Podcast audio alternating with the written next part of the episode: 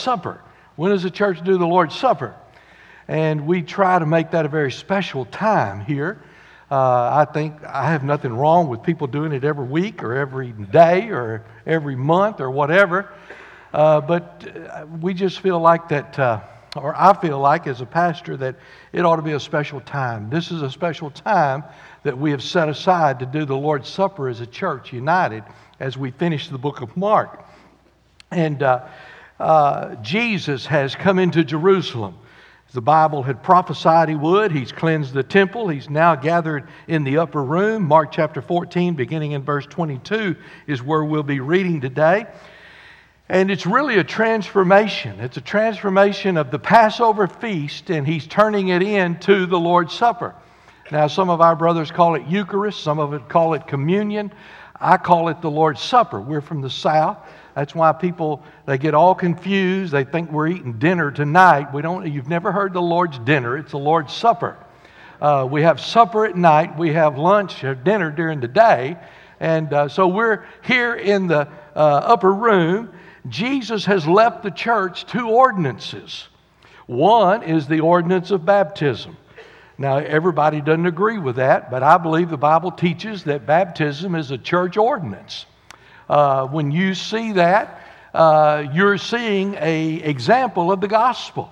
The death, when you're laid down into the water, that's the death, and you're being raised up to walk in newness of life. That's a picture of the gospel. The other ordinance that the Lord gave us is the Lord's Supper, and it is a picture of the gospel breaking of the bread, the breaking of the body, the fruit of the vine is the blood that Jesus spilled on Calvary for our sin. Both of those represent the gospel. Now, those are the only two ordinances I can find. Some people disagree. They think foot washing is an ordinance. It's not an ordinance. I have nothing against foot washing. Think people ought to have clean feet. But it's not an ordinance of the church. It doesn't portray the gospel. The Lord's Supper and baptism both portray the gospel the death, the burial, and the resurrection.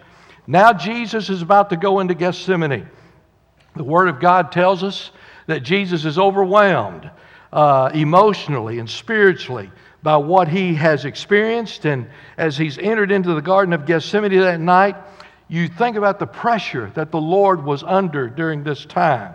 You say, well, he was God, he was all God, amen? But he was also all man. And as he goes into this upper room and getting ready to go to the garden and then getting ready to go to the crucifixion, he knows that he's about to suffer intense pain. He knows that he's about to become sin on a cross. He knows he's about to be judged by his Father. He knows that for the first time in eternity, there'll be a breach in the unbroken fellowship that he has enjoyed with his Father. He knows that he'll be abandoned by his nation, by his follower, and by his father.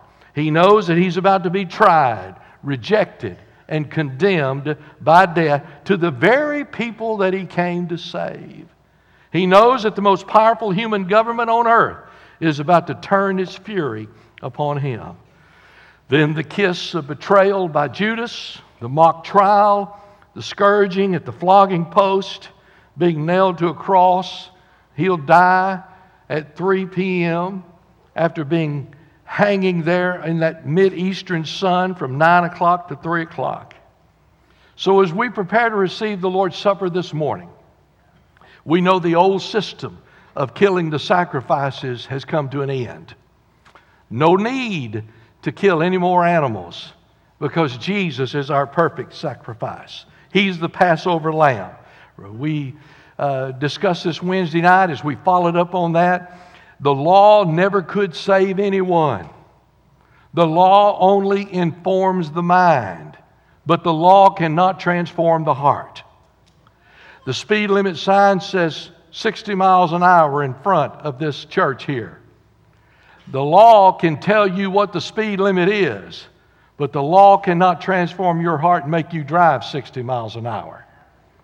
Only the heart can do that. So, once and for all, Jesus died for the sins of the whole world. We understand that Jesus is bearing a load that he did not own, and that we're to follow him, and that he's prepared a place for us in heaven. We understand that our Lord was betrayed, and that all of us are capable, every one of us. The Bible says all have sinned and come short of the glory of God. Every one of us are capable, were it not for the grace of God, to be mixed up in any sin that we read anything about. Every one of us are capable. Now, in verse 22, the Bible said, And as they did eat, Jesus took bread, blessed, brake it, and gave it to them, and said, Take, eat, this is my body.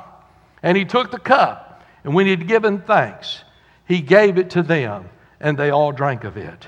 And he said unto them, This is my blood of the New Testament, which is shed for many. Verily I say unto you, I will drink no more of the fruit of the vine until that day that I drink it new in the kingdom of God. And when they had sung a hymn, they went out into the Mount of Olives.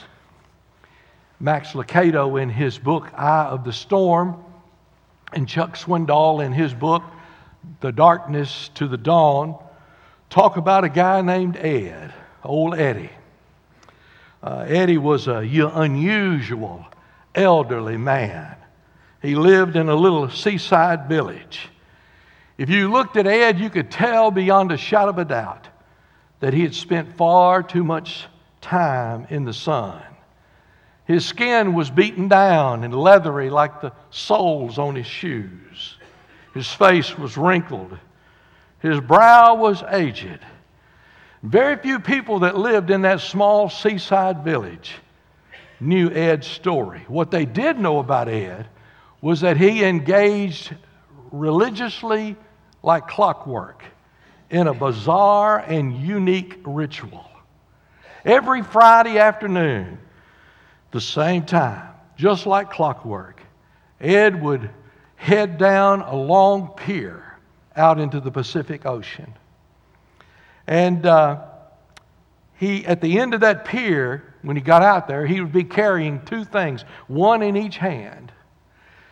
One hand, he had a scoop. The other hand, he had a bucket of freshly peeled shrimp. And he would walk out to the end of that pier every Friday evening, the exact same time, just at sunset, just as the sun was about to go down to the horizon into the waters of the Pacific Ocean. He would take that scoop and he would dip it down in that bucket of freshly peeled shrimp. And he would sling those shrimp along the edge of that pier.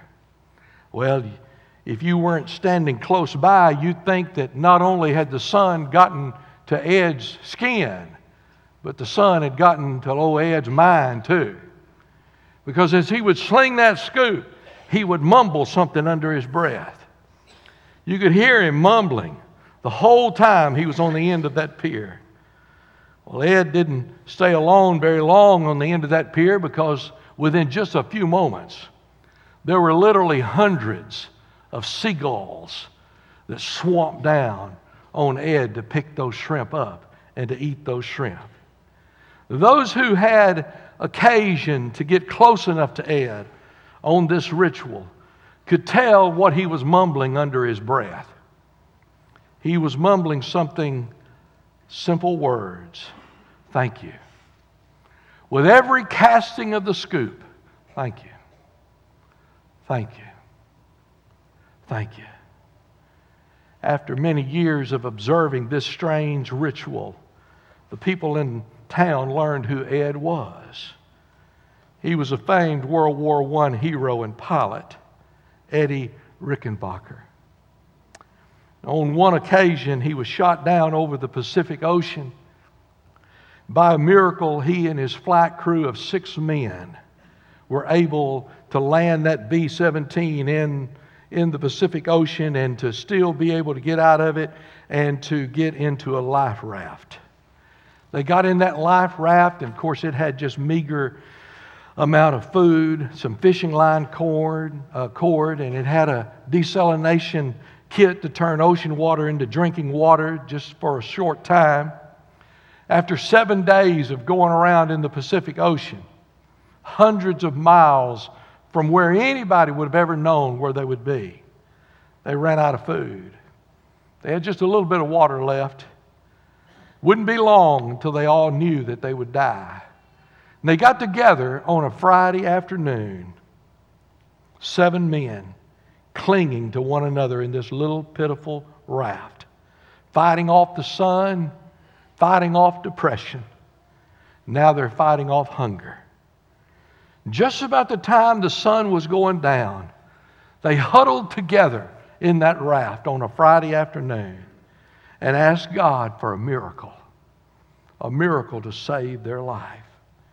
And after they had prayed, they decided it would probably be best that they just turn in and go to sleep earlier rather than sit around and thinking about how they were going to die.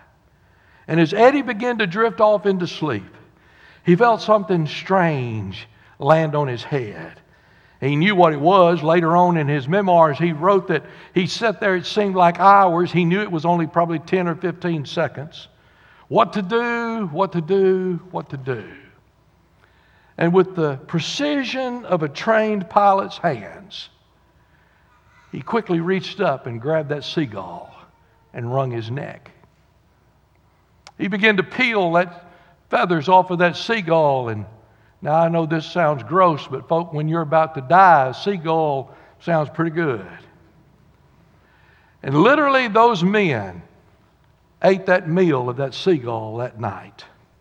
They kept the intestines and the things that they didn't want to eat, and they used it for bait to catch more fish. They stayed alive for another two weeks until they were rescued on hearing that story, the townspeople realized that, oh, Eddie wasn't quite as crazy as they all thought he was.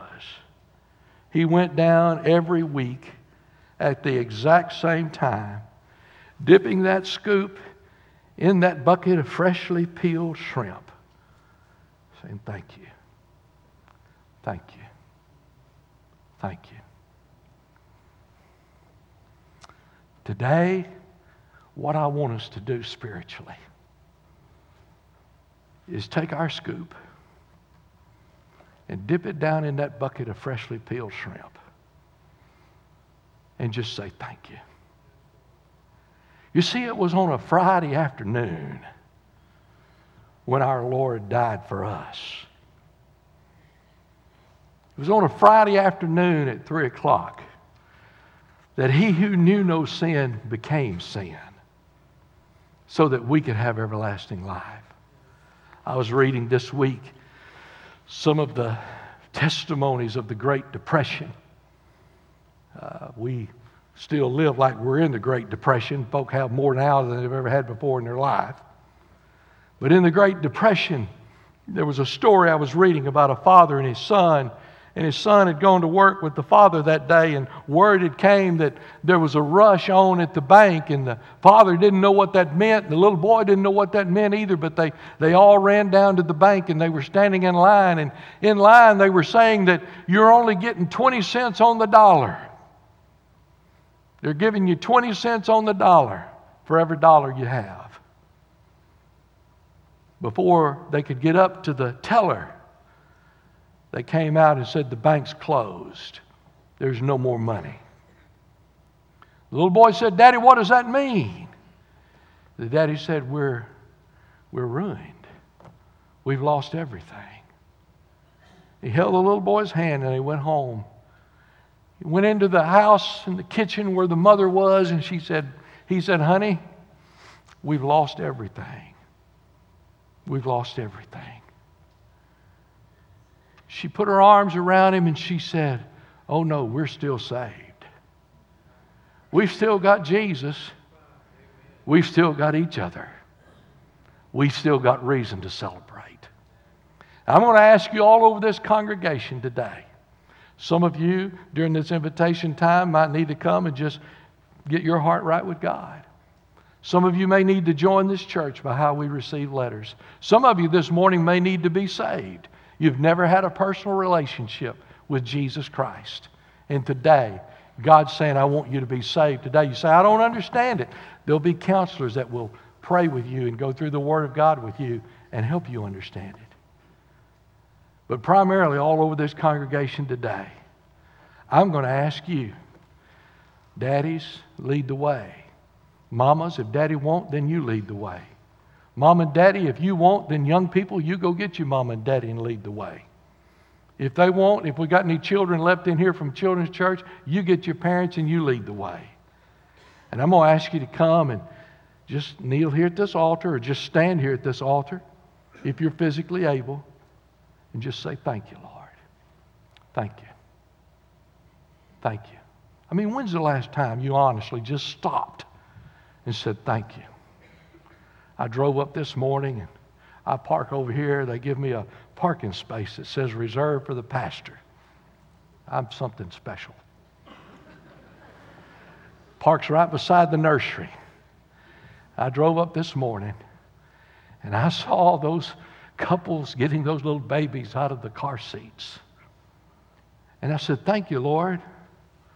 I remember a day when we didn't have any babies, when there were no children. I said, Thank you, Lord. I walked into Arabella this morning, and they had a sellout crowd there. 8:30, we have just a little get-together worship service. And I said, Thank you, Lord. I know preachers who are trying to preach somewhere today and don't have anywhere to preach. And you've let me do this. I want you to reach that scoop down in that bucket and just say, Thank you, Lord. Thank you, Lord. Would you bow your head with me? Just as we start, Brother Case and myself and Brother Jason will be here. If you need to make a decision, I'm going to ask you to come. But I'm going to ask you for all over just to get up and come and say thank you. Just stop and say thank you. Thank you. Thank you. Father, would you have your way today in this service? We praise you and thank you. We bless you because you have blessed us so much. We praise you in Jesus' name. Is your head just continue to be bowed? You just come right now. God's laid upon your heart. You come right now, all over, from the balcony all the way over. Just take your time. We got plenty of time. This is the end of the sermon.